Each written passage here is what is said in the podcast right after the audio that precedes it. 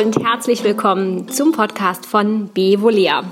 Schön, dass du eingeschaltet hast und dich mit mir über Dankbarkeit eben austauschen möchtest. Ja, austauschen geht leider nicht. Ich würde mich echt sehr gerne mit dir über Dankbarkeit austauschen, aber ja, Podcast ist ja immer so eine einseitige Geschichte. Ich finde es auch sehr schade, dass es hier nicht so die Kommentarfunktion gibt.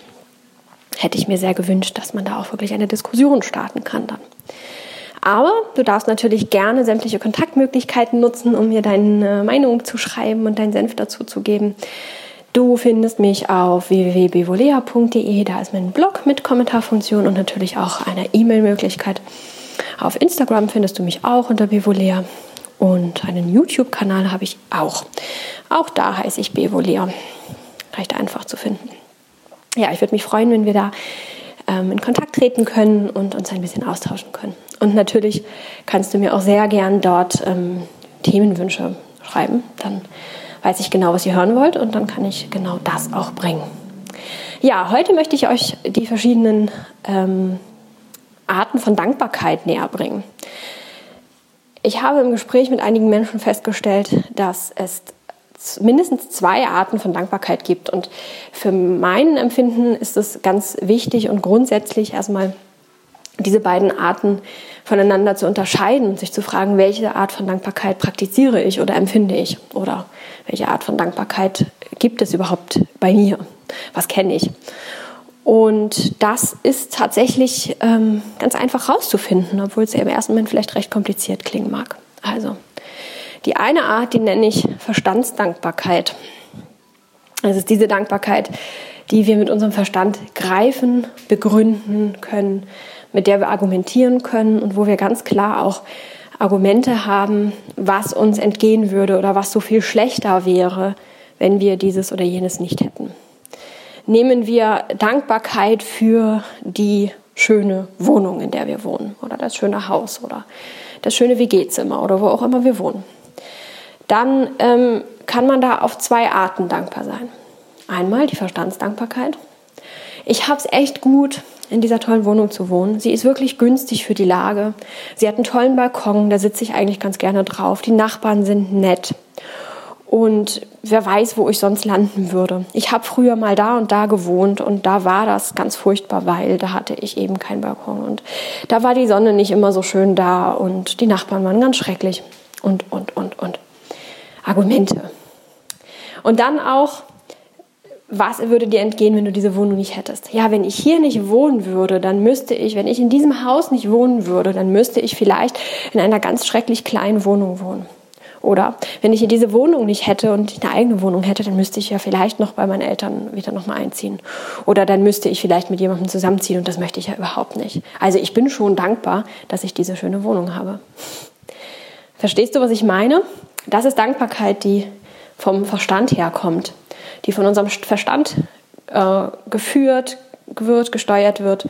Der Verstand argumentiert und macht uns klar und unserem Gegenüber, dem wir das erzählen, dann auch, warum wir eigentlich dankbar sind, diese Wohnung zu haben.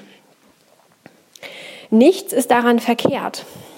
Ähm, es ist sehr gut, sich die Vorteile klar zu machen und auch die Nachteile, wenn wir dieses oder jenes nicht hätten, sind wichtig, damit wir uns dessen bewusst sind und damit wir womöglich nicht jammern und sagen, hm, ich wohne nur in dieser kleinen Wohnung und könnte eigentlich auch eher in einer Villa wohnen, das wird mich viel glücklicher machen, sondern dass man ähm, sich sehr wohl bewusst macht, dass man schon gut hat, wie man es hat. Und dafür ist der Verstand auch super und gut geeignet und schön, dass er da mitarbeitet und alles ist gut. Aber es fehlt etwas Entscheidendes. Und zwar fehlt das Gefühl. Und da sind wir nämlich auch schon bei der äh, zweiten Dankbarkeitsart, mit der ich, über die ich heute mit euch sprechen möchte, nämlich die gefühlte Dankbarkeit. Und das ist was ganz anderes.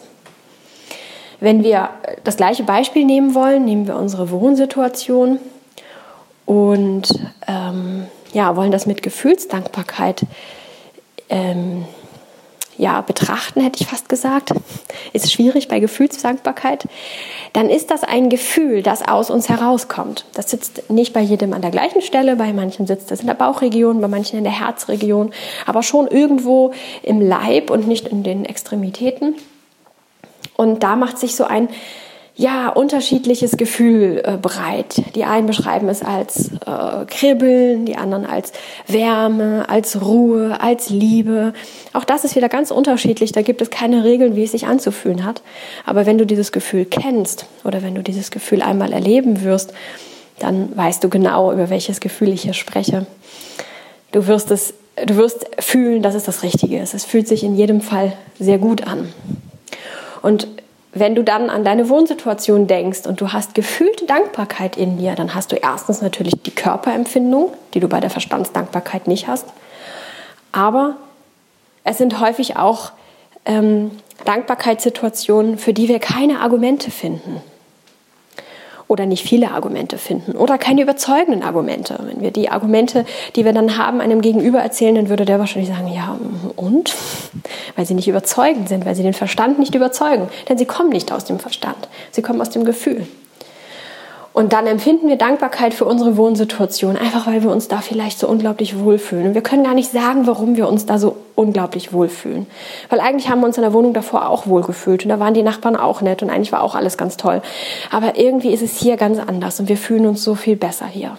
Oder auch einfach nur das Gefühl von Dankbarkeit, ohne es wirklich benennen zu können. Ganz häufig wird einem diese Dankbarkeit bewusst, wenn es Situationen gibt, in denen man eigentlich nichts Positives finden kann. Und sagen muss, ja, eigentlich ist gerade alles ziemlich blöd, aber ich bin trotzdem dankbar, dass ich dieses oder jenes gerade so erfahren durfte. Das sind dann die Momente, in denen ganz klar ist, okay, der Verstand hat hier überhaupt gerade gar nichts zu melden. Hier geht es tatsächlich nur ums Gefühl. Und warum ist nun diese Gefühlsdankbarkeit so wichtig, wenn der Verstand da gar nicht so viel zu, mit zu sagen hat und auch gar nicht wirklich Mitspracherecht hat und es auch niemanden überzeugt? Tja, weil das Gefühl der Dankbarkeit unglaublich heilsam wirkt. Das wurde tatsächlich auch erforscht, dass da ähm, auf Körperebene, auf der Körperzellebene eben wirklich etwas ausgelöst wird, etwas Positives ausgelöst wird. Die Psyche profitiert natürlich auch unglaublich von dem Gefühl, der Geist auch. Es ist wie so eine kleine Meditation. Der ganze Körper wird mit Glückshormonen übersprudelt und der Geist entspannt. Ähm, die ganzen ähm, ja, die ganzen Gefühle von Hast und Eile und Unzulänglichkeit und was alles so in einem schlummert, ähm, das kommt zur Ruhe, das ist einen Moment lang nicht da. Und ja, Körper, Geist und Seele können wirklich regenerieren und auftanken in dem Moment. Und Deswegen ist diese gefühlte Dankbarkeit so sehr wichtig und eigentlich sogar noch viel wichtiger als die Verstandsdankbarkeit. Und deswegen möchte ich dich dazu ermutigen, wenn du ein Verstandsdankbarkeitsmensch bist, was schon mal gut ist, denn ganz viele Menschen können Dankbarkeit gar nicht ähm, ja, in ihr Leben holen, geschweige denn irgendwie praktizieren oder fühlen. Wenn du ein Verstandsdankbarkeitsmensch bist, dann versuch doch mal reinzufühlen. Versuch ein, ein, das Dankbarkeitsgefühl zu finden. Und wenn du ein Mensch bist, der gar keine Dankbarkeit praktizierst und äh, praktiziert und du das auch nicht großartig kennst und auch irgendwie sagst, ja, ach, oh, weiß ich nicht und das tut auch nicht Not, dann kann es tatsächlich hilfreich sein, erstmal mit dem Verstand anzufangen und die Verstandsdankbarkeit erstmal hinzuzuholen, um erstmal diese ganzen Erwartungen und diese ganzen Leistungsdrücke fallen zu lassen. Um erstmal ganz klar zu sagen, ja, es ist gut hier, wie ich wohne, ich brauche die Villa gar nicht, damit hier geht es mir schon gut so, wie es ist. Um damit erstmal schon mal einen ganzen ähm, Teil Anspannung loszulassen. Denn wenn du unter Anspannung stehst, ist es total schwer, in dieses Gefühl reinzukommen und die Gefühlsdankbarkeit ähm, zu empfinden.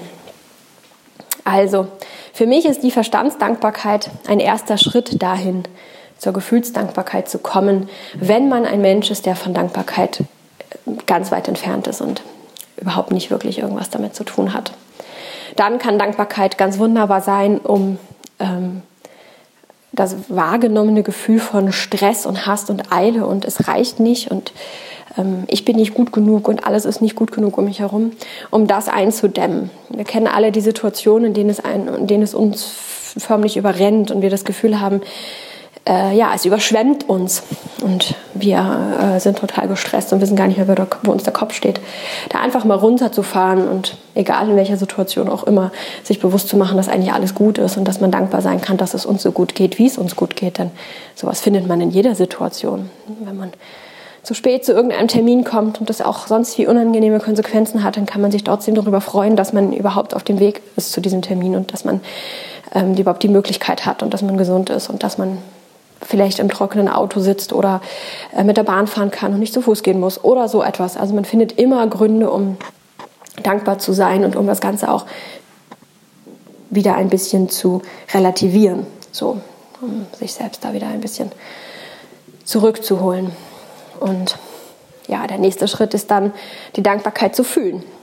Und wie das geht und ein paar Anregungen hierzu die würde ich, das würde ich euch gerne in einem neuen Podcast oder in einer neuen Episode erzählen, weil es doch den Rahmen dieser Episode sprengen würde. Also, schaut mal nach. Praktiziert ihr Dankbarkeit? Und dann, welche Art praktiziert ihr überwiegend? Und schafft ihr das vielleicht von der einen zur anderen zu switchen? Und das wäre schon die Königsdisziplin, könnt ihr in stressigen Situationen die verschiedenen Dankbarkeitsformen herbeirufen. Könnt ihr erst die Verstandsdankbarkeit auslösen und dann vielleicht sogar die Gefühlsdankbarkeit.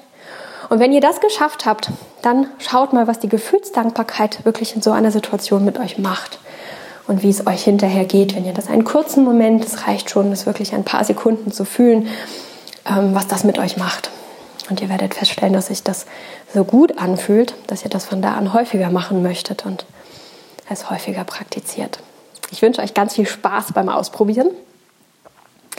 Ja, wenn euch, das, äh, wenn euch der Podcast gefallen hat und ihr irgendetwas daraus mitnehmen konntet, freue ich mich natürlich sehr, wenn ihr einen Daumen hoch da lasst, beziehungsweise ähm, bei iTunes sind es ja die Sterne und die Bewertungen. Da würde ich mich sehr freuen, wenn ihr eine positive Bewertung da lasst. Ähm, wie schon anfangs gesagt, kontaktiert mich gern, schreibt mir gern, was ihr hören mögt.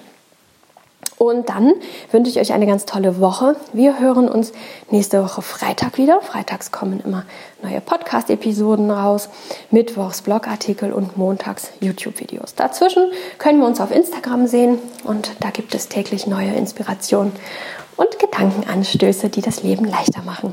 Hab eine ganz tolle Woche und ein wunderschönes Wochenende. Ciao!